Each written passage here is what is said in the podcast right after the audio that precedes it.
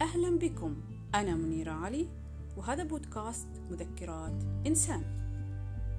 هل جربت يوما أن تسمع لصوت قلبك؟ أن تثق بقلبك؟ إنه شعور جميل. رغم الخيبات الكثيرة تخرج بدروس وعبر وتقرر أن لا تسمع له مجددا. وما أن ينبض من جديد حتى تعدل عن قرارك في كل مرة سمعت فيها لصوت قلبي كانت النهاية مؤلمة. لأن قلبي لا يعيش الواقع بل يسبح بالخيال. مشكلتنا نحن الحالمون. أننا نخلط بين الواقع والخيال فلا نعود نفرق بينهم.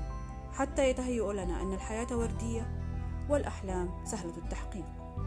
ثم ننصدم بجدار الواقع ونصحو على ضربة مؤلمة. أحب العيش في الخيال. أهرب من واقعي بحكايات أؤلفها وأعيش فيها بكل تفاصيلها. أغير فيها كل ما صعب تغييره في الواقع. أجعلها مثالية والعدل فيها يسود. فأنا المتحكم بالحكاية بالبداية والنهاية. أغير الأحداث في كل يوم لتناسب ما أشعر به وقتها. كتبت القصص في صغري وكنت أيضا أروي الحكايات لإخوتي في كل ليلة قبل النوم.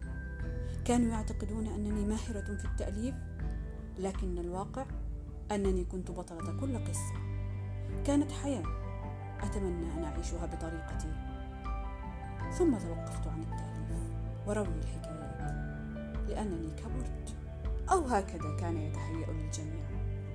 لكن الحكايات والقصص بقيت مرتبطة بي.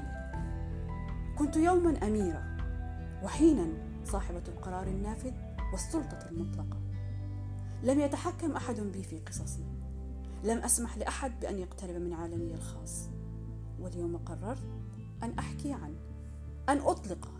أن أعيش الواقع. أن أكتب قصة حقيقية. أنا بطلتها. فرغم الصمت قد تكون أصوات قلوبنا عالية.